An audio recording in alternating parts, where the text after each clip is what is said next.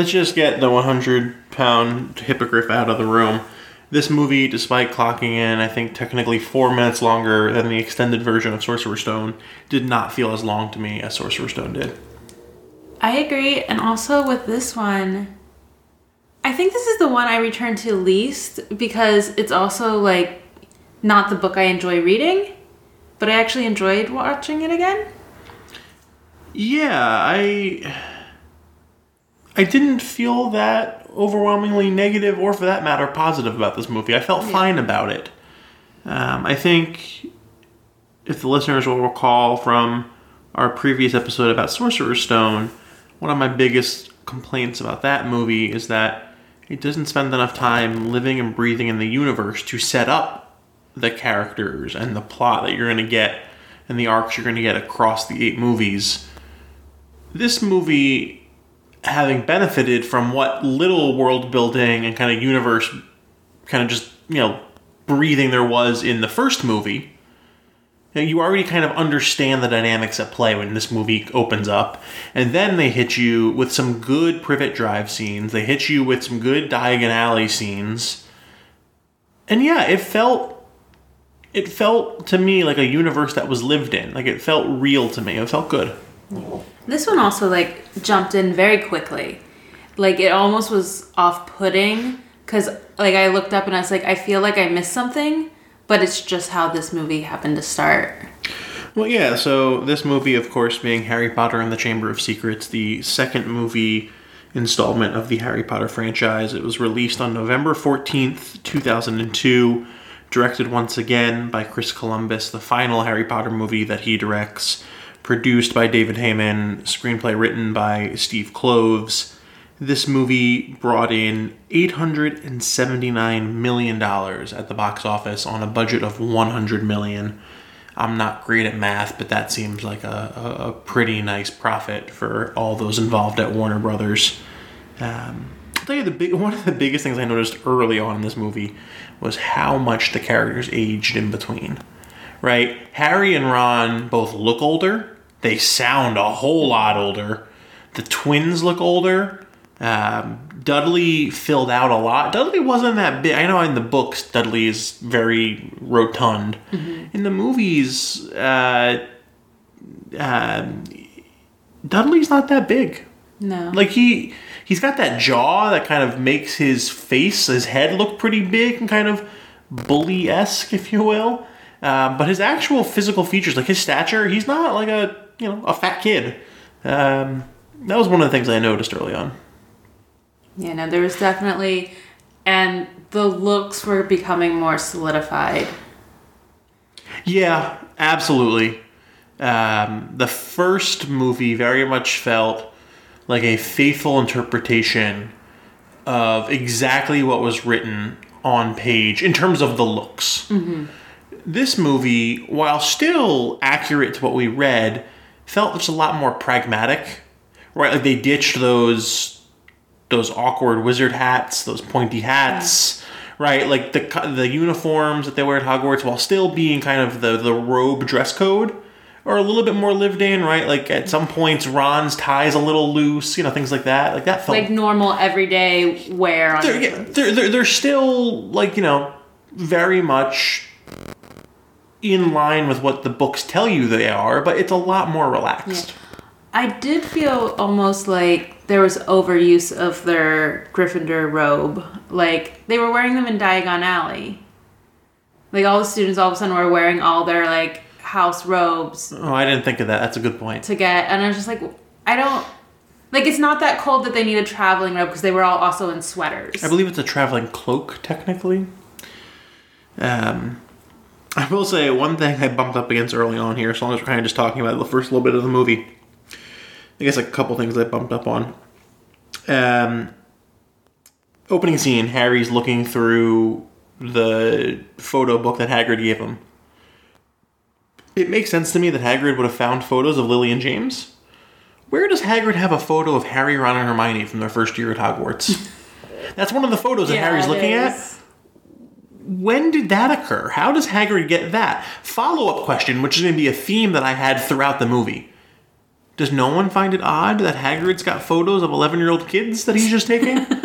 There's like various points throughout this where it's like, okay, so like Hagrid's alone in his hut at night with uh, Harry and Ron, or when Hagrid comes back from Azkaban, he like goes straight to a bunch of kids. Like there's just a bunch of moments where like questions kind of need to be asked about the slightly creepy, never graduated high school gamekeeper who like lives on the corner of the grounds of the school. Well, and then you also add into the fact that like you learn he was in school over 50 years ago, so you're kind of learning more about his age, so it makes it a little creepier even because now you're like, well, okay, he was he's at least in his early 60s to 70s. It's like approaching 70s at this point. Well, it's one of the things that JKR is not good at um, is quantities. Um, she's almost as bad as George Martin is. Um, you know, George Martin will use half a hundred or thousands in place of any sort of specificity, and it's gotten him in a ton of trouble in terms of people actually trying to figure out what that would actually equate to. Um, you know, JKR notoriously like whether it's uh, Quidditch points, whether it's the galleons, know, the money, the monetary system. Um, there's a lot of points. Uh, Sarah, Sarah Jones Dittmeyer from First Year's Pod loves pointing out that JKR wrote in Goblet of Fire, it took them 20 minutes to walk a quarter of a mile. Um, and she like harps on this the same way I harp on, you know, the Wizarding World's um, economy and, and system of employment. Um, so yeah, it is kind of interesting that like Robbie Coltrane, who plays in my mind what I would call like a late 40s, early 50s kind of I character, agree. um, apparently is if he was expelled when he was hypothetically 13, Yeah. um, is 63. Uh, that doesn't track for me. Um, a couple other things I found odd from the opening. Um, when the Dursleys are reviewing their plan of attack for when the Masons come over. And Vernon's like, Where will you be? I'll be waiting at the door. You know, that whole thing. When it's Harry's turn, they all kind of walk together and group together and do like a very, like a, like they kind of like lean in together, their heads all like in a row. It's like, and you? It's like, that's not how normal people act. Uh, that was odd. The other Well, thing. even if the parents would, like Dudley wouldn't have like joined in there. but but no, like in in the think about in your house, in the in the course of normal conversation, if multiple people are having a conversation, you wouldn't pause for multiple people to kind of Yeah. walk together into a formation. To prep it to like, right, you like the parent would just be like, and you, right? It would, you know, you, you, and you. Um, that was odd. Uh, the other thing I really bumped up against was the, J- the Japanese golfer joke. That doesn't fly in 2021. You can't write that into a book or a movie. Um, that wasn't great. Then we get Dobby's arrival. Anything you want to say about our uh, tennis ball eyed, uh, tea cozy wearing friend? oh, Dobby. Um, his CGI was not the worst of the movie Of this movie? of this movie. What was the worst CGI for you? I didn't realize how rough the Ford Anglia was in some scenes. This is super minute, but the thing that I the the worst CGI for me was Harry's arm being repaired by Fawkes's tears at the end. I don't like that's such a minor thing relative to like the flying car. Yeah. Or the tree, like the Whomping Willow, or any number of points where CGI is used. But for me, I just like that just doesn't. Maybe it's because I just read A Court of Thorns and Roses, where there's a lot of uh, magic healing wounds, and of course I haven't seen that on screen, but I've been seeing it in my head a lot. Yeah. Maybe it's because I don't even know what else I would have seen where they do that. I guess Star Wars, Grogu, um, and Mandalorian, but yeah, that was. Anywho, I, I agree, it wasn't great. Um, The tree on a whole bothers me. So like, well, they changed the into- tree. They changed the tree. Yeah. This tree that we get is the one that we get. Timeout. I saw you write a note when the Whomping Willow came on screen. Mm-hmm. What was that note? when the Whomping Willow is attacking the Ford Anglia, you wrote a note. This is one of those moments where I see if we really think alike or not. It it literally was like me writing the word Whomping Willow because the tree just All right. bothers me. All right, so I'll say it now. We're gonna jump a little. We're gonna kind of jump back and forth here over the course of the beginning parts of the movie. But when I saw this version of the Whomping Willow all I thought about was Forbidden Journey. Yes. This is the version you get yes. with that big arm coming down. And, like my head was like, oh yeah, that's the broken arm. Yeah, But- which is just like another reminder that while I love so much, like a well that that too. But while I love so much of what they did at the Wizarding World, this is my uh, nearly episodic reminder that relative to some of the Imagineering that Disney put into Galaxy's Edge. It's criminal some of the stuff they've done over at Universal. Like, I'm not getting into it tonight, but um, Forbidden Journey is just not a great look. Anywho, um, one of the other things I also like well, Dobby come you know Dobby and Harry have the interaction. Uh, the pudding, which one of my favorite photos of me that I've ever taken or had taken of me, or however you want to phrase that, is from Celebration 2018 um, at Orlando when they had the traveling studio tour exhibit, and I have the photo looking up at the at the I pudding. was thinking of that photo because I was thinking about like photos I wanted to post when we do this. Because one of my favorites one is me with Aragog from the same year. I know, I know. Oh yeah, sure. Let's uh, okay. Um, although I will say I didn't fully understand and or like the fact that the pudding had like smoke underneath it as it was floating. Yeah, it was kind of odd. The the animation, the motion of it was kind of odd. Like it was like a very like it was almost like it was on like a like a moving walkway. It was like very like it, it didn't feel smooth the way that Well, we I think that's how they actually like. well, I know it was a practical, right? Yes. But it still it didn't it didn't feel as like magical. So one of the things that I had a problem with this and watching it again is with the magic. It was like overly done like Disney kid show effects. Like lots of bright light, them flying ridiculous amounts when the spell would not have been that powerful coming from a second year student, like in the dueling scene and with the Obliviate. Like all of a sudden, like even with Lucius is like they're all flying like 10 plus feet across the ground. Well, if we're gonna go there, let's just go there. I had this for later on, but the magic in general is just not canonically accurate throughout this movie, right? So at various points, uh, when the bludger is falling down on Harry, Hermione shouts "Finite Incantatem," and the bludger blows up, and that's not the what that spell spell does. is- Um, during the duel, um, Snape says Expelliarmus, and Lockhart does lose his wand, but Lockhart also gets flown backwards, and the wand, the way we've seen Expelliarmus in future movies, and I believe in the books, is that the wand flies to the person who's casting the spell. Right, like when Hermione cat or no, when Hermione, when Harry casts Expelliarmus against Voldemort at the end of Deathly Hallows, Harry catches the wand. Yeah. Whereas in the duel, the wand kind of just falls to the side, like right at the foot of Lockhart, and Lockhart's blasted backwards.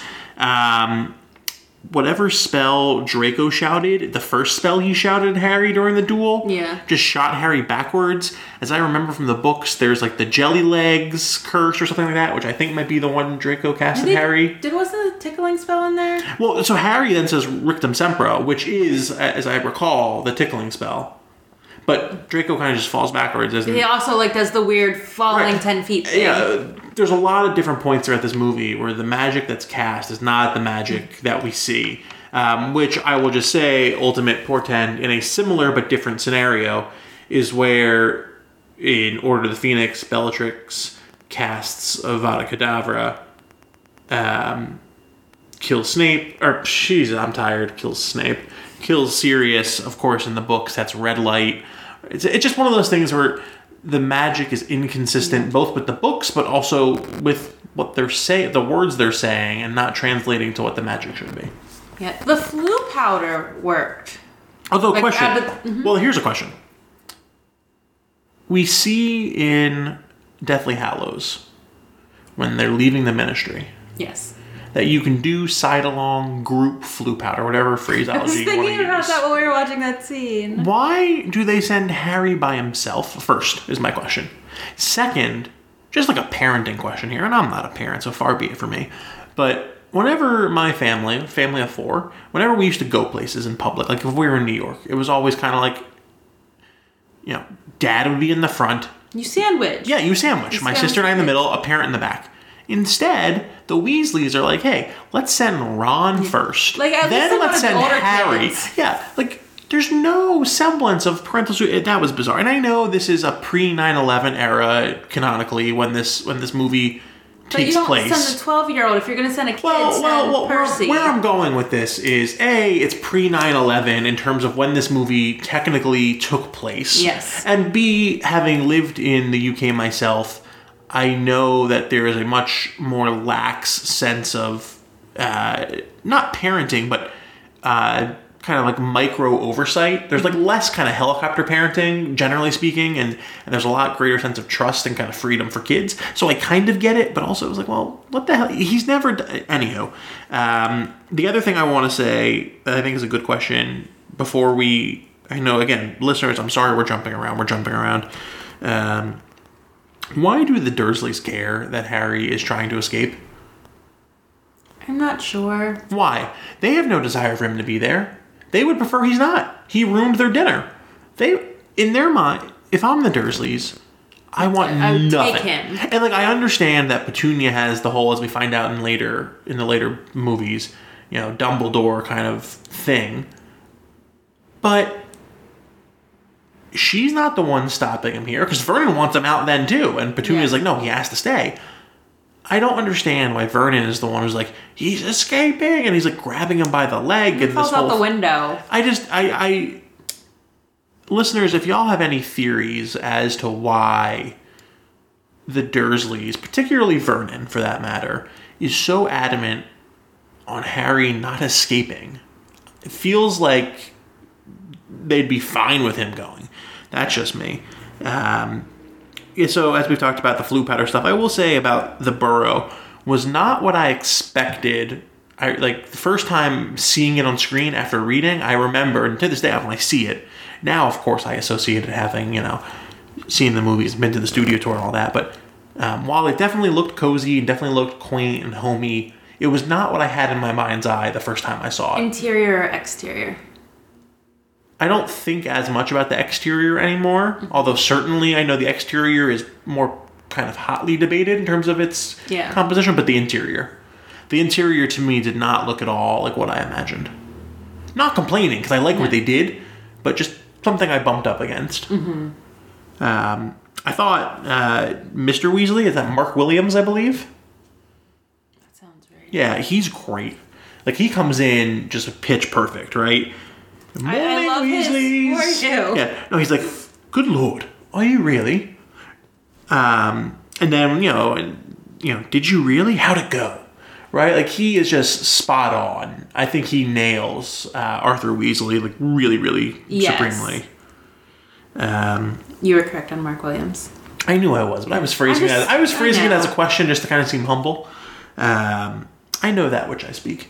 Um, so once they get, we already talked about the Floo powder, so we can move past that. Mm-hmm. Um, when they get to Diagon Alley, when Harry's in Knockturn Alley, um, the first thing I thought, especially having seen Sorcerer's Stone so recently, um, Hagrid's clearly not lying. So they're they're they're trying to set up that Harry's going to have doubts about Hagrid because when he learns about Hagrid in the chamber later on, he can be like, "Oh, I saw Hagrid around Knockturn Alley, and he said he was getting flesh-eating slug repellent." But but we saw in Sorcerer's Stone that Hagrid can't cover his ass for anything. Hagrid doesn't know how to lie. Right? Hagrid will say something and be like, "Oh, I shouldn't have said that," and then be like, "Don't tell anyone. You're you're in my secret, Harry." Right? Yeah. So like Hagrid so calmly is like, "Oh, I was getting fleshy. I was like, "Yeah, I believe him because he doesn't to Yeah. lie." But it also makes sense. You're like, well, yeah, of course. He, we know he grows. Well, well, well, well, regardless of Yeah. regardless of what he was buying it for, the Yeah. fact that he so calmly and quickly was like, "Yeah, I'm getting fleshy. I'm like, "Yeah, he absolutely was," because we just saw in the last movie, Homeboy does not know how to lie. yeah. Like, just has zero idea. Um, yeah, I, I wrote this again. I know we already kind of talked about it. I will say, um, the, the, the, the Flourish and Blotts was well done, I thought. Didn't fully understand why Draco was the only person upstairs at the store. Like, when he comes down the stairs, he's like, He's the only one hanging out on there's, there's steps full of right, crowded. But there's if you look behind him, there's no one else upstairs. Don't fully understand that. I get that everyone's downstairs for the event, but you would think there would just be more. My other thing, and this is back to the poor parenting shown, is Harry's missing, but they're all hanging out in line. I have a whole, you know, all caps here. I have irresponsible adults. Yeah, and Hermione's out by herself too, just hanging around and happens to see Harry. Right. So, so I agree. So the first thing I have there is the Weasleys just straight up don't care. Mrs. Weasley's like, "Oh, you're here, thank God." right? Hermione's by herself. Where are her parents? Um, Hagrid just like, oh, you're with another twelve year old. Okay, I'm just gonna leave you now. Goodbye. Uh, you know, the photographer kind of just like grabs this twelve year old and like just shoves him in front of Lockhart. That was odd. Um, you know, Malfoy when he just kind of like is weirdly like caressing slash assaulting Harry with his cane. Like, there's a lot of irresponsible adulting happens there. Um, of course, in the books, Mr. Weasley and Lucius get in a full-on fist fight there. In the movies, that doesn't happen, but in my mind, that's another kind of irresponsible adulting thing. Um, One, and this is like the stupid like pet peeve of mine, is that you know like because they were getting Ginny her books. How many kids do they have? How many like copies of basic spells lesson like year one? You would you have sitting in this house? You have enough kids. They haven't changed their school curriculum. Just give Yeah. them the other kids. I You, you don't. Well, because I could go both ways on that. I can make one argument that the Weasleys are so uh, they they struggle they struggle to make ends meet to the point where they have to straight up just resell the book after the at the end of the year in order to afford other expenses. But the counterpoint is they wouldn't have to buy them again if they just. I could go both ways on that. Either answer makes sense to me. I don't, you know, fair enough. I'm with you. Um, There's just like one thing that always like stupidly annoys me. Well, another thing that annoyed me, I only noticed for the first time here watching this, was when they're all going pushing their trolleys at King's Cross. They all have these Hogwarts branded trunks. Yeah. Where do those come from? A, I don't think the Weasleys are in a position to be buying Hogwarts trunks. Uh, B, does Hogwarts have a student store? I've never seen one. Because like Harry had it in movie one, Right, but- and his had his initials on it. Right. Like, Like, where where where are those coming from? Right, because I can understand if you're just like buying a trunk in Diagon Alley, fair enough. Although I guess Newt Scamander aside, a trunk is a trunk. Mm-hmm. Um, so you don't have to get a magic one, so to speak, necessarily. there's a Hogwarts welcome kit that just mm. arrives. Which is a great question. And then the follow up is what else is in that kit? Because that would be really fascinating, right? Because sometimes when you get into a school, you know, they'll give you like a t shirt nowadays or they'll, Yeah. whatever it might be, a pen, a notepad. Like when I got into my MBA, I got a notepad, a pen, Like a pad even when you were folio. applying to schools, they would give you T-shirts. I had so many college T-shirts when you were like at a festival type thing, and they were colleges. Yeah, but point is, Yeah. like I saw Ginny had this like it's like this mint green Hogwarts crested trunk, and I was like, well, wait, She hasn't even been there yet. But where the, where is that? Like where does that come from? Um, thought that was interesting. Um, next thing I have is similar to the mirror of Erised in Sorcerer's Stone, where we talked about last time. That was like one of those scenes where it's like, oh, okay, Radcliffe can handle, he can handle himself. I've now seen Daniel Radcliffe in Lifespan of a Fact. Um, of course, he's done a slew of things, both big and small screen, on stage since the Potter films. And towards the end of the Potter films, he gets a lot of chances to kind of spread his wings and do a lot more physical comedy and deadpan humor. Mm-hmm. When he and Ron are in the flying car, and he says, I think we found the train. That was like one of those earliest moments where I was like, oh yeah, he knows how to do dry humor. Because that was, he said it with a straight face, he said it just kind of almost monotone, and he nailed it. And throughout this movie, I think he's got a lot of lines like that that really show off his ability to to stretch kind of a, a line reading and, and, and turn it in a funny direction. And this is like also the movie where you see him building those skills for like where it gets to sassy Harry in is it five where he has like he gets a little well, he's angsty in five, he's sassy in six, if you ask me. it's me. six it's six it's because i'm specifically thinking of the liquid luck scene exactly um, while we are speaking of i don't even know where this is going to go so i'm a little concerned but ginny bonnie wright actually did really good in this film Really well. really well. If you like if you don't think of what's coming in the future, like when the scene where you first see her and she sees Harry in And the she face, blanches, yeah. Yeah, like Yeah. now I did realize that like for how interwoven her character is into this movie, they didn't have those little side scenes that built on like they didn't have the scene with her like going to try to tell someone. So you kind of missed that where she was in it. You missed her through the whole thing, and then all of a sudden you see her again at the end. Yeah, it's funny. In movie one, they set up Hagrid, as I talked about last time, to seemingly be this father teacher mentor esque relationship to Harry. And in this movie, in my mind, even though he's on screen a lot, all that momentum is blunted. Um, this movie, I think, really nicely sets up the Bonnie Wright, Dan Radcliffe, Ginny Harry relationship to be kind of like this coming of age, kind of like together kind of story where like in different ways they're in each other's lives both directly and indirectly over the course of these school tales. But as we see in future movies she's just not really in them No. like she's not she's very much relegated. Um, Yeah. But like in, i did think she did a really nice job in this movie.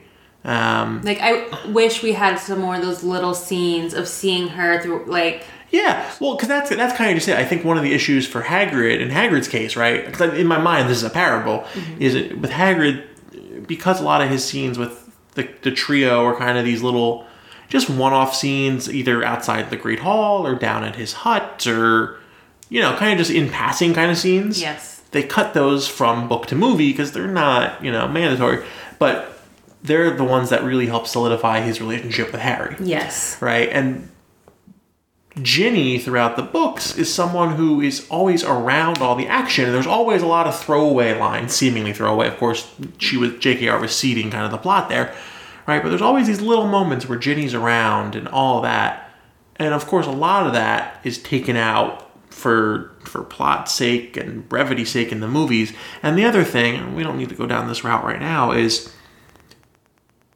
it feels like, and again, we've talked about this so much. I don't know who I blame because I wasn't there. I don't know if you blame Bonnie Wright. I don't know if you blame the directors, the producers. I don't. I don't know who takes the blame for this. But it feels like after such a strong foundation, if you imagine her acting performance on like a radio dial, right, and you can either tone her down or tone her up. The books tone her up, right? The books make her this fiery, feisty, wonderfully aggressive, amazingly kind of you know drawn out character, whereas the movies tone her down, um, and and just make her this kind of frankly dull counterpart, this this boring, bland counterpart, um, which is really a shame. It is, especially like with what she's like. She did not have a lot of lines in this movie. There could have been more of her be, based on the storyline, but the basis that we see here kind of sets you up for a better understanding of her, and you don't you don't gain that. Like what we know here is pretty close to what we know at the end, except that she ages. Like there's no additional information coming in the future on Ginny. Next, we pick up at Hogwarts. The car is crashed, the Whomping Willow, the whole thing. The first thing I kind of wrote here was when they're in Snape's office and Dumbledore walks in. When Snape points at them and says, These two broke the statue, he looks so childish when he's doing it. like, it looks like when two kids are in trouble and the parents like, Tell me what happened. And you're like, Well, he did it, right? He, like, Snape looked so childish, which obviously is intentional. I thought was just really well done. I think Alan Rickman, again, is just a tour de force. Um, very different, I think, energy in this movie than in the last, in the first movie, but equally as wonderful. The other thing I thought was interesting from, oh, that's an, that's another scene. Anything you want to say here about kind of this opening? Well, this is still close to the beginning. The Howlers. What do you think of the Howler? Is it like what you expected? Do you remember like what you mentally saw in your head from the books?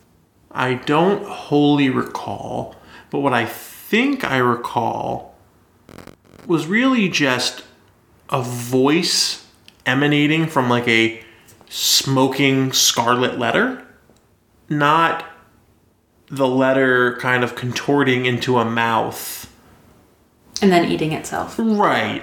I that I, I look. I love it. I love I what they love did it. here, and I have the Mina Lima premium print over in my in my study, and I absolutely adore it. Um, it's just beautifully wrought. Uh, it definitely is not. That that might be one of the themes of this movie. Is in terms of my mind's eye from the books to what we see on screen. Not necessarily what I envisioned, but I'm not complaining about what I saw.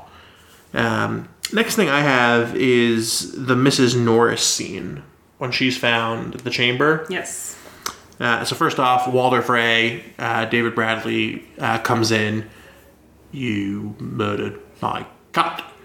I'm gonna kill you. I, I thought he was a, as wonderfully creepy as always.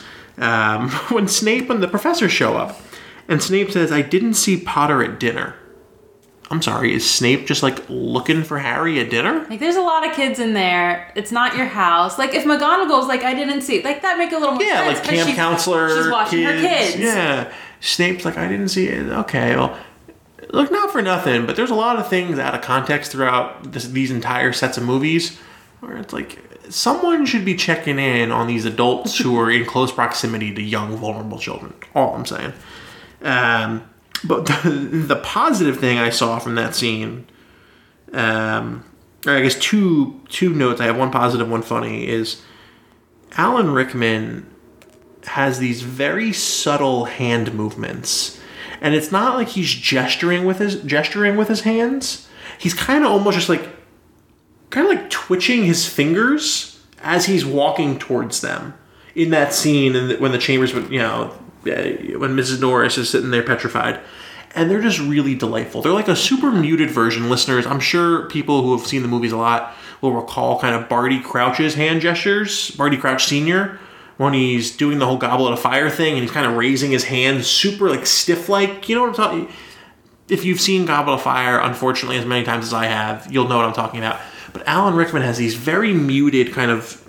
It's almost like a twitch in his hand, and it's intentional. I don't think it's.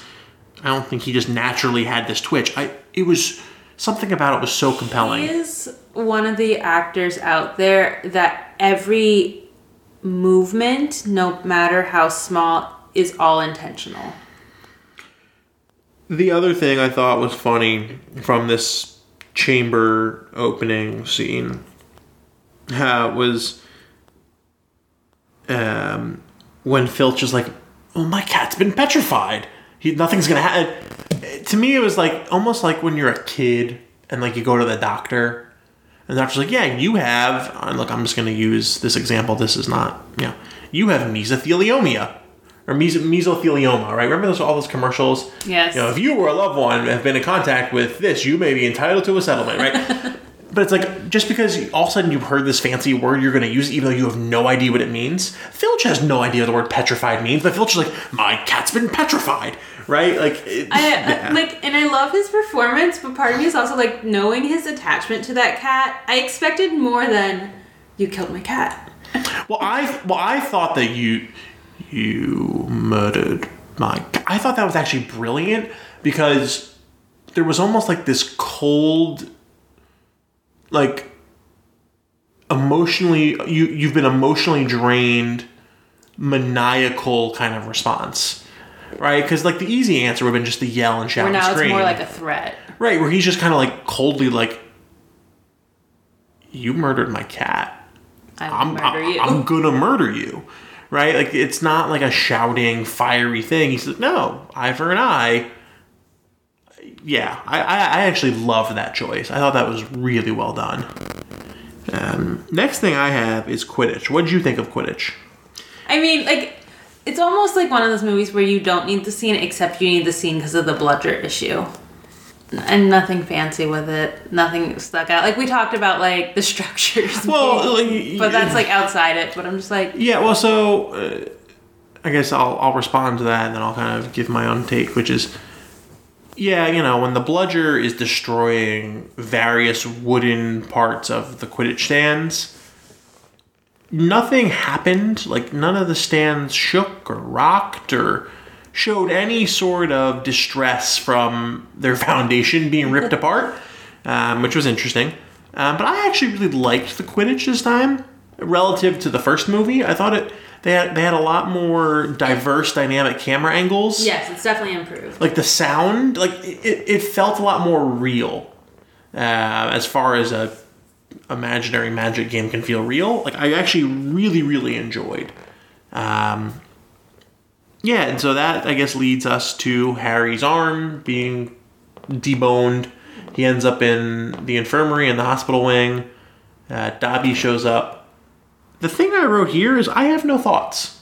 Like I, and I, and I say that because like this actually kind of spoils a little bit of what I'm talking about at the end. But there, there are wide swaths of this movie where I kind of just watched it, and I didn't. My barometer didn't go either direction. I was like, okay, I'm just watching this, and yeah, that makes sense. Let's move on. Mm-hmm. Yeah, that's like, like some of these scenes. Like I didn't even have Quidditch in my notes. I'm like, it happened. We're good. Um, so I guess the next big thing I have, tell me if you have something else, would be the dueling club. Yes. Yeah, so we already talked about the spells not doing what they say they're going to do. The thing I thought was interesting was, well, I guess, do you have anything to comment on from the actual dueling club event? Like from their time in that in the Great Hall with Lockhart and Snape. Um, just the we already discussed the throwing of people and the wrong. Yeah, we already discussed that. Anything like, else? Not really. Um, I do enjoy Lockhart's kind of entrance into this. I think he's got a good wardrobe. Oh, he has a great wardrobe. His little side cape situation. Yeah, I mean, look, I'm taking leave on the cape, but that like quilted vest with the the He's forest green pants, all about that. Uh, no, no, I can already hear the questions from people like Maury, people like Paula, people like Amy. Brandy doesn't listen, but people like Brandy, I'm not cosplaying that. I'm not wearing that. I'm just saying I appreciate it. I like it. End of story. Um, Before we move on to, on Gilderoy, what did you th- what do you think of the fact that Jason Isaacs initially auditioned for that role? He could do it. It, w- it would be he could absolutely do it because I've seen Jason Isaacs in a fair amount of things at this point. Um, he has the twinkle in his eye. He has the jaw. He has kind of that Bravado. the bravado slash boyish good look. It would be a because of his accent more than anything else. I I think it would be a slightly more cold. It it would still he would still radiate all of the necessary kind of uh, you know ebullience and kind of that that Lockhartness, but it would it would lean more towards you knowing something's up with Lockhart than this over the top kind of bumbling idiot This that Kenneth Branagh presents. Yeah. Yes. Well, and I I do like the choice that they went with Jason Isaacs as Lucius. I think he's like perfect cast. He's another one of those people that's like that role is perfect casting for him. Um, once they get back to the Gryffindor common room, and they're like, "You're a Parselmouth." It made no sense to me that Ron knew what a Parselmouth was. Where is Ron picking up that information? Hermione's read about it. Yes. Ron doesn't know what the hell that. Maybe once Hermione says it, Ron's like, "Oh yeah, feels like Bill or Charlie mentioned that at the dinner table." Ron's not like, "You're a Parselmouth." No, you don't know. And then like the other thing with linking that is like McGonagall has said in class, she's like, only the heir of Slytherin can speak to it. Why hasn't anyone made this conclusion? Of Slytherin can speak to it. Slytherin, Parseltongue, Snake. Yeah, I don't. I, I have no answers to that. Um, what'd you make of Dumbledore's office? this is the first time we're introduced to it, right? Literally, my notes say Dumbledore's office. First time seeing. Yeah. I love his office. I love that it's like not the traditional like square shape. I love the like like dais almost where it's like elevated. It has all the fun instruments. I would love to be in that room and just to look around things. Yeah, I thought they did a remarkable job. I will say the thing that I find interesting, having been sorry to the studio tour, is how small that office is in real life. Because it doesn't look massive by any stretch of the imagination in the movie, but when you're there at the studio tour, it's not that big. Like I I don't know how to explain it other than it just it felt a lot tighter in person than I was expecting it to. I wasn't expecting it to be cavernous, but Yeah. it, it, but know, like when also you think like if you think of the scenes filmed in the office, usually Dumbledore's hanging out at his desk, so you don't need a mass of space. And I think maybe the smaller you get, the more little interesting objects in the video recording film. Um, so uh, this was right around the time I believe dinner showed up. Um, so I definitely have some notes that are missing. But the next thing I thought was fascinating um, was the polyjuice potion. Um, when the trio are drinking it after. Um, well, I guess I have my notes backwards here because I have that. Well, so I guess first they go to the Slytherin common room because they have to. No, no, No, that happens no, after. No, That- I nah. was waiting because that was on my thing because that was the first time we see another common room. Polyjuice potion. We of course uh, watch the trio drink it, and they give these revolting faces as they down And they essence all of break the glasses. and they break the glasses. Um, I, of course, flashed back to Celebration 2018 in Orlando uh, when John Richardson, who led all the special effects for Harry Potter, uh, talked through a multitude of different effects and props and all the like. Um, but most notably in my brain is he brought the concoction of polyjuice that he made for the kids and he gave it to some some fan at the event. Um, and he said that he didn't let them try it ahead of filming because he wanted the reactions of these, you know, 13, 14 year olds to be as close to, you know, as real as possible. And he said he made it disgusting and it looked pretty gross. Yes. Uh, Um, but yeah, so they they run off. We get the Slytherin common room. Well, but first, I guess we get Draco in the hallway with our boy Daddy Chris Rankin. Um, yeah, I will say just for what it's worth, because he hasn't get enough shine. I thought it was a good performance from Chris Rankin throughout. Um, I thought it was also a good performance from Tom Felton. Tom Felton had I don't know if I would say more screen time, but he definitely than the first one, but he definitely had more elongated lines. yes. Um, I thought he did very well with what they gave him. Um, yeah, what did you have his, on? his ad lib line is in that section too. Yeah, what um, what did you have on the Slytherin common room? It definitely has like non cozy vibes. I found it weird that Draco's just like up there stealing presents from random places in the common room. That always felt weird to me. Yeah, again, it's not something that I had in my mind's eye, but I liked what they rendered. Yeah. No, it matched the Slytherin aesthetic. It's just, it is very, and maybe this is purposeful, it is very opposite to the feel you get in Gryffindor.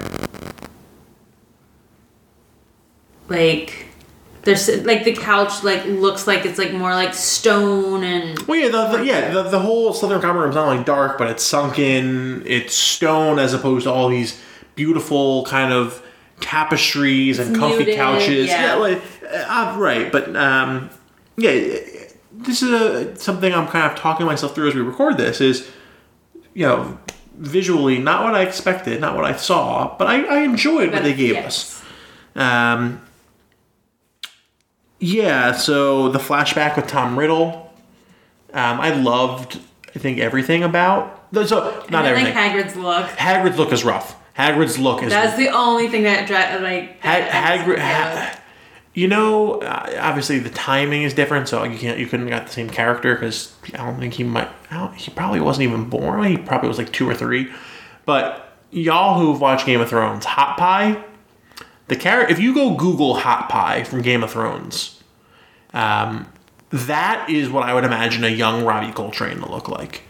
Um, but yeah, other than the look of Hagrid in that flashback, everything about the diary, everything about the visualization of the flashback, how the color works, all of it, I thought was great. I almost wish you don't see Aragog in that scene. because it leaves it a little more mystery. Because you're like, oh, big spider running out of the room. But it's also not necessary.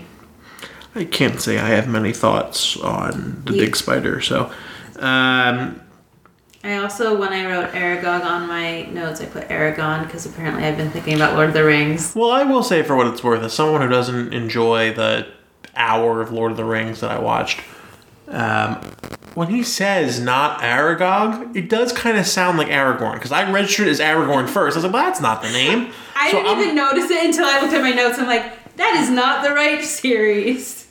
Um, so next thing we get, you know, Harry kind of goes to like pseudo question Hagrid. He's like, no, I'm just going to the flesh eating slug repellent, right? And again, it's meant to bring back the question of Knockturn Alley, the whole kind of seeding of doubt of Hagrid coming back to roost.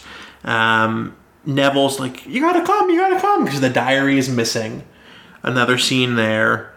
Um, and then Quidditch, which this might be my favorite line from the movie, both the re- the actual line and the reading of it, is when Oliver Wood says, "You can't cancel Quidditch," and McGonagall says, "Silence, Wood." Like I'm so because it's I love her. because the two of them are the biggest Quidditch heads there are. Um, like the two of them, w- McGonagall maybe not, but you know, there's a part of McGonagall that would gladly give up every other bit of academia at Hogwarts if she could do nothing but focus on Quidditch 24 seven. Um, and so, like the way that they both deliver those lines is just so well done. Um, Hermione's petrified. Hermione is petrified. kind of astounding that the professors who were supposedly highly trained and highly logical and highly intelligent couldn't find the piece of paper that's massive gripped in her like 12 year old girl hand Yeah. And the book was in the library the whole time? yeah yeah um, who does hagrid think is coming to his door genuine question because i don't know he's got the crossbow and i have no idea who he's expecting I think he's expecting the ministry. I don't know why the crossbow. why the would- crossbow? Yeah, because that's going to get him in more trouble. Yeah. But also, it's Hagrid. no but that but that doesn't track Yeah. Like, I. Mm. Because like the the places my mind always jumps to. The giant spider, which at that point we don't know. Well, we know it's Aragog, but we don't know Hagrid is like friends with, right? But Hagrid's friends with Aragog, so that wouldn't make any sense, Yeah. right? But if the movie wants you to believe that the spider is the monster, which at that point it does, as a movie goer who doesn't know the rest of the story, okay, Aragog's coming back as Hagrid would know who the monster is, right? But we know that Hagrid's friends with Aragog, so he wouldn't, you know, so it doesn't make sense for it to be Aragog. There's a case to be made, although this gets to a much larger macro question about the way that the Wizarding World talks about Lord Voldemort and his origin story and his demise. But there's a case to be made that Hagrid is expecting Tom Riddle to show up at his door, not necessarily being able to put together that Tom Riddle is Voldemort. But then that then raises the question because he grew up in that generation. Yes. No, it. I'm, I'm just trying to think through all of the potential options. I'm not saying Yeah, I believe no. that, but because I, I don't think he's brandishing a crossbow at the ministry. That makes zero sense to me. It makes no sense with the crossbow, but logically, it's the only thing I could think he's expecting is the ministry to show up, and he doesn't want to go back to Azkaban, but then he gives up too easily to going back to Azkaban. It yeah, it just it, it doesn't make any sense to me why he's brandishing a crossbow. Is the point of the story. The fact of the matter. Um, I will say, um, our boy Corn Fudge, Robert Hardy. That's his name, I believe, right? Robert Hardy. May he rest in peace. Remarkable. Obviously, they changed the look in future movies, but his performance, both the couple lines he delivers, as well as all the facial reactions he gives in Hagrid's hut, top notch. When Hagrid's like, if anybody were listening, all you have to do is follow the spiders, and that's all I'm saying. If you if you watch after he gets done saying that, Cornelius Fudge's face as Hagrid's kind of shuffling out of the hut, he kind of like does that like kind of look down to the side and like pauses and like what the hell did I just hear? And it kind of just like very subtly shakes his head and kind of like Like this man's crazy. it was it was brilliant, like absolutely brilliant. Um, I thought that was really good. I don't have any notes for the next like 15 minutes because it's the spider stuff. Uh, so if you want to talk about that, you can, but I'm gonna go quiet here. Um, Aragog is just well done. That's really the most I have to say about that is bringing that creature to life with when you look at all the creatures of the series. Very well done. Do I like spiders? No. Do we need to discuss all the creepy little spiders crawling across the screens? Please no. If you guys want to discuss that, go do that on your own page, please. Um, don't send us spider pictures. But I really, my notes jump to the entrance to the chamber. Yeah, that's where I go to. Thank God. Um, again, the actual opening of the chamber, the way that the bathroom tap, not what I envisioned, but overall not bad. Yeah, I also didn't like expect it to turn into a slide. Yeah, I didn't. Agreed. Agreed. Um, I did really love the door, the actual door to the chamber, the the snake mechanism. That was really well done. Just how like everything opened. Yeah, that was that was supremely like that was how I envisioned it. Like I, I liked that. Um, then we get to some of my least favorite parts of this movie. Um, it just the line reading, the, both the dialogue itself and the line readings that we get from young Tom Riddle are just not good. Um, it's the timing, it's the delivery, it's the actual dialogue, which is not the actor's fault. Um, and he's like, the basilisk may be blinded, but it can still hear you. I was like, Harry doesn't know he's blinded. It's, it's I- like when the evil guy gives away the whole plot. Yeah, it's like, or very much a lie. It- there's just a lot of questionable choices in terms of the delivery of the lines there. I didn't love. Um, I didn't love the look of the basilisk. I don't know if I had any thoughts on it. I don't really. It was a big scary snake. I don't. Yeah, you know, fair enough. I mean, if, if, if you have a quibble with it, fair enough. But big scary snake. Um, I don't understand how it popped up in that little pond all of a sudden towards the end. After it slithers away when Harry s- distracts it with the rock, which makes no sense because, as you pointed out, they could smell. Um, Also, Oh. like stabbing through its mouth isn't gonna kill it. Right, but all of a sudden it just pops up out of the bottom of this pond. I have questions about how the integrity of the pipes at Hogwarts and how that would work, just from a logistic standpoint. But that's neither here nor there. Um, anything about while they're in the chamber, or coming out of the chamber, or can we go to Dumbledore's office? We can go to Dumbledore, Dumbledore's office. the only thing I have from here, the sword of Gryffindor, which is supposed to be a full-grown man's sword. So theoretically, it's large and heavy. Uh, Especially because it wasn't a like decorated piece when it was created. Well, that's where I'm, I'm getting there. It, besides the fact that it's large and heavy, to your point, it was a functional sword, so therefore it's theoretically very sharp. It just stabbed a basilisk. Um, Dumbledore has the sword just on his desk, like straight up on his papers and on his stuff. Covered in blood. It's still caked in blood and guts and God knows what else. And when Dumbledore tells Harry to inspect it further to see whose name's on the sword, and this is one of those like just continuity things that like one of the assistant producers or ADs or someone on set has to pick up is young Dan Radcliffe just picks up the sword of Gryffindor by the blade. Like straight up by the like not by the hilts. No, he just like by the blade. He would be dead. He'd be dead. Because he would have bled out while Dumbledore could have saved him, but he, he would have lost his hand. well, I don't know. His fingers would have been- It would have been. It would have been bad. Yes. It would and and there's just no way that an eleven. I, it didn't make sense. Um, and you know, everybody talks about like anyone who reviews Chamber of Secrets talks about Lucius Malfoy straight up attempting murder in the halls of Hogwarts. What I want to talk about is the fact that Lucius Malfoy was like a foot away from Harry when he cast the spell. Typically, when we see spells cast, people are just like a normal like think of almost like COVID. They're kind of like socially distanced from each other. Like they're not just like on top of each other. If you look at that scene, if you kind of just like very intently watch that scene, Lucius Malfoy is like no more than like a foot, a foot and a half away from Harry when he's about to cast the killing curse. And it's like one of those things where like where this movie kind of gives you the impression that there's like a physical like kind of reverberation to a lot of spells. If you cast a spell from a foot away from someone, you're probably gonna get kind of the the, the, the reverberation aftershock of it. It was very bizarre that he was super close. That's something I just kind of caught was like, huh. One of the things, and I think this every time I watch this movie, is when he is delivering like his final line before he mo- leaves.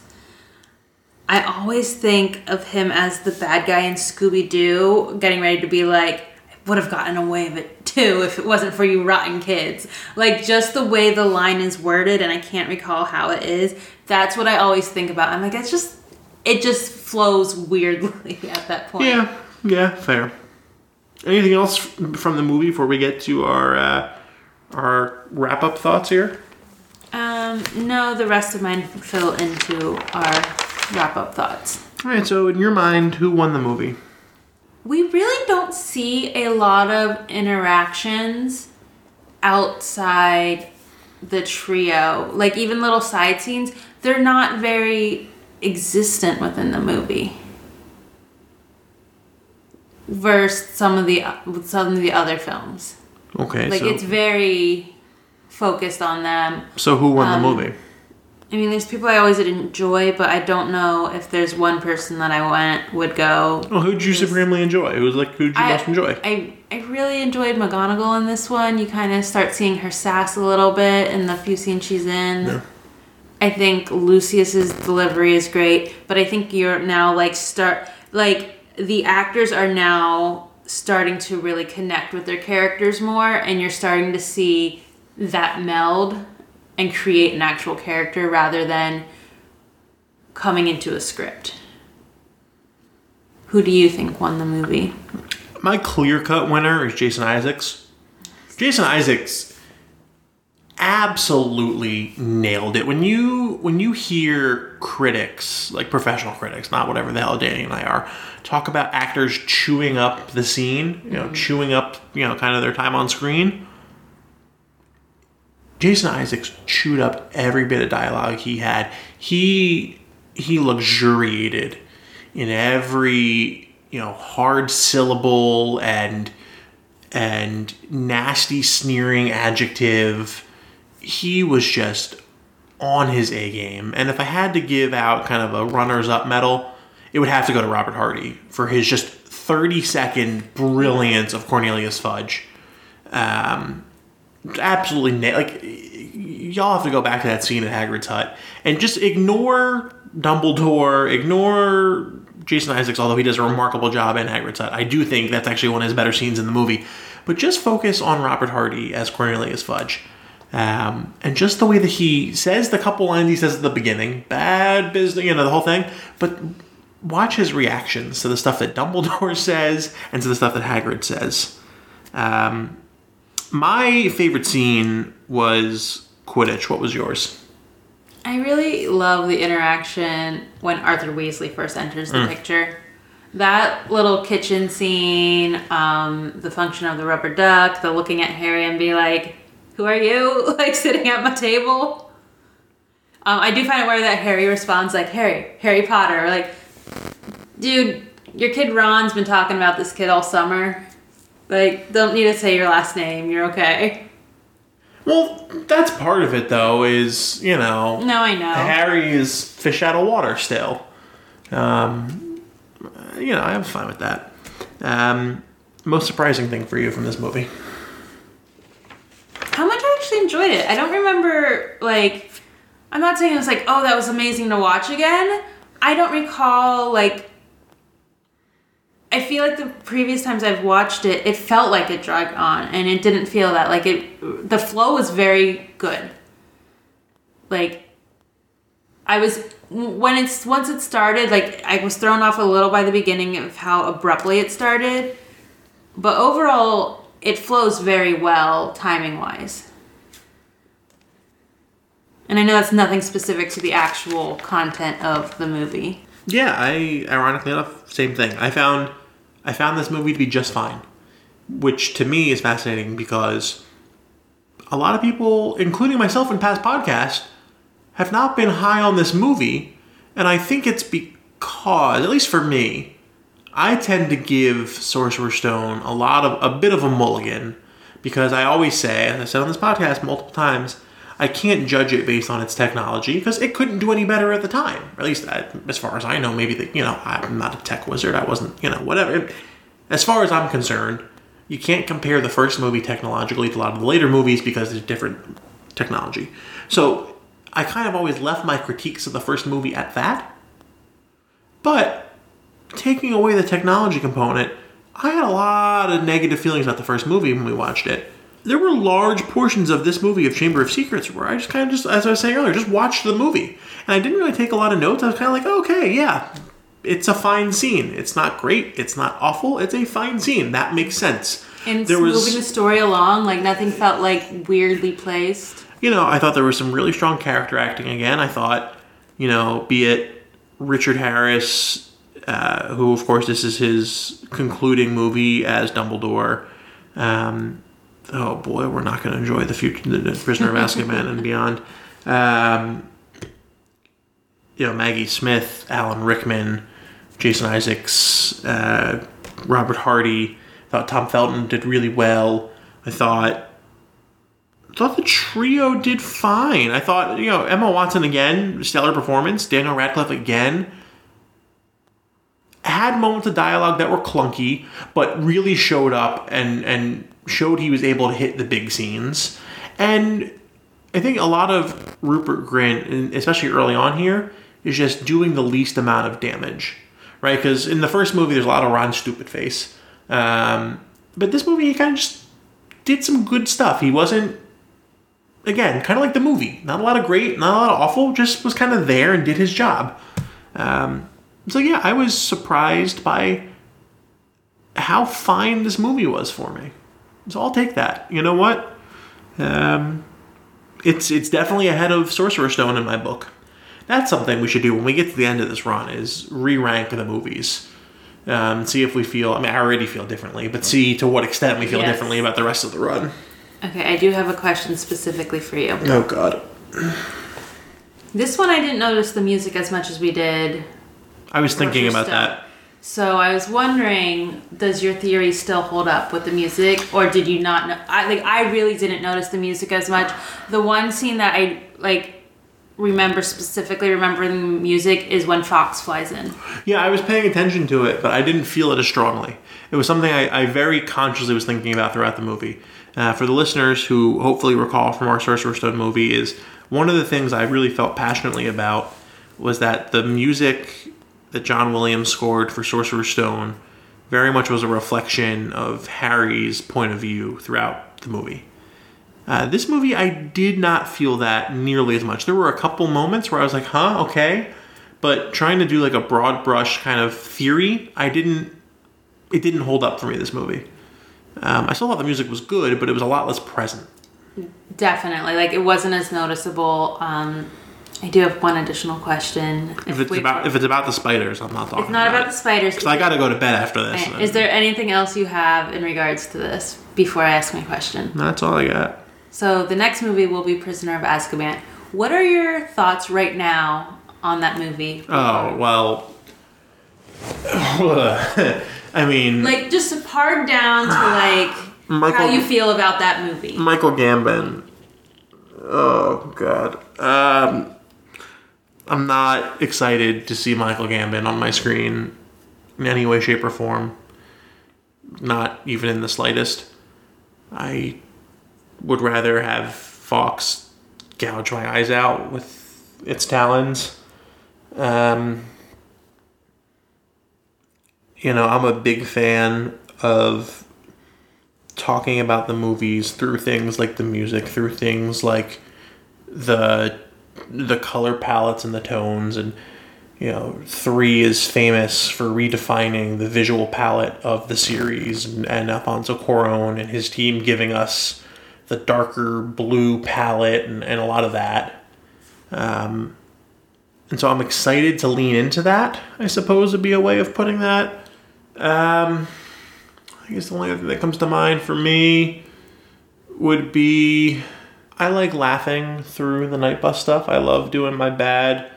Take her away, and it's about to be a bumpy ride. Like I love doing that really bad uh, Jamaican impression. Um, yeah, you know, so that's the big things is I am not. Oh God, Michael Gam, I'm gonna have such a problem getting through that episode. My notes are just gonna be kind of like a bunch of just rage writing. Um, that's what I've got. What about you? So, and I'm I'm curious to see if this changes because I am in the middle of a reread of the book series. I prior to rereading, I'm gonna forefront with that is that Azkaban was always one of my favorite books, which made the movie one of my least favorite movies because I critique it harder because it is my favorite book. So that movie has not ranked very high for me since it came out. So I'm curious to see if that changes. I can't tell you the last time I've watched Azkaban. It's not necessarily one that like I'll throw in randomly.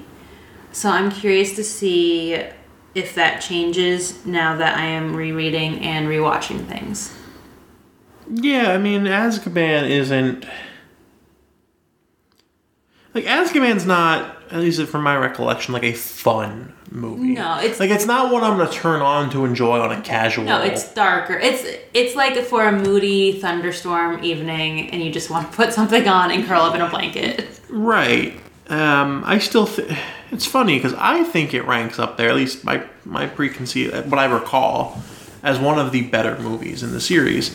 Who at the time of recording here? Who was our most recent guest we had on? We just had on in terms of recording, kind of behind the scenes here, we just had on Jennifer from the Soapy Cauldron Shop, and I think she said that Azkaban is her least favorite movie, if I'm remembering correctly. I think so. One of our most recent guests did, and I believe it was her. Um, and I thought that was interesting um, because I had always thought it was towards the top. I'm interested to see how I feel about it, just watching it now, kind of going through this intentional exercise of. I mean, look, I have three pages of notes here. I don't over the course of two movies, I now have about five and a half pages of notes. I don't think I took more than like one or two pages of notes in a, over the course of like an entire semester's worth of classes. So this is new for me. I'm, I'm excited to see how I where I come out on it. But I gotta go to bed, so let's wrap this thing. All right, and that is our episode. Goodbye. Bye.